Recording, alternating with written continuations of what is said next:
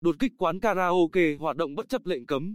Ngày 24 tháng 8, Thượng tá Huỳnh Văn Còn, Phó trưởng phòng Cảnh sát Hình sự Công an tỉnh xác nhận, đơn vị đã tiến hành kiểm tra và phát hiện một cơ sở kinh doanh karaoke tổ chức cho 45 khách hát, bất chấp các quy định về phòng chống dịch COVID-19. Trước đó, lúc 0 giờ 30 phút ngày 22 tháng 8, qua công tác nắm tình hình, trinh sát hình sự công an tỉnh phát hiện quán karaoke Dubai tại phường Hải Cảng, thành phố Quy Nhơn, do bà Nguyễn Thị Minh Hương làm chủ.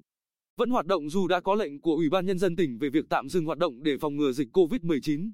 Tiến hành kiểm tra đột xuất cơ sở này, lực lượng chức năng phát hiện có 6 phòng với 45 khách đang hát karaoke.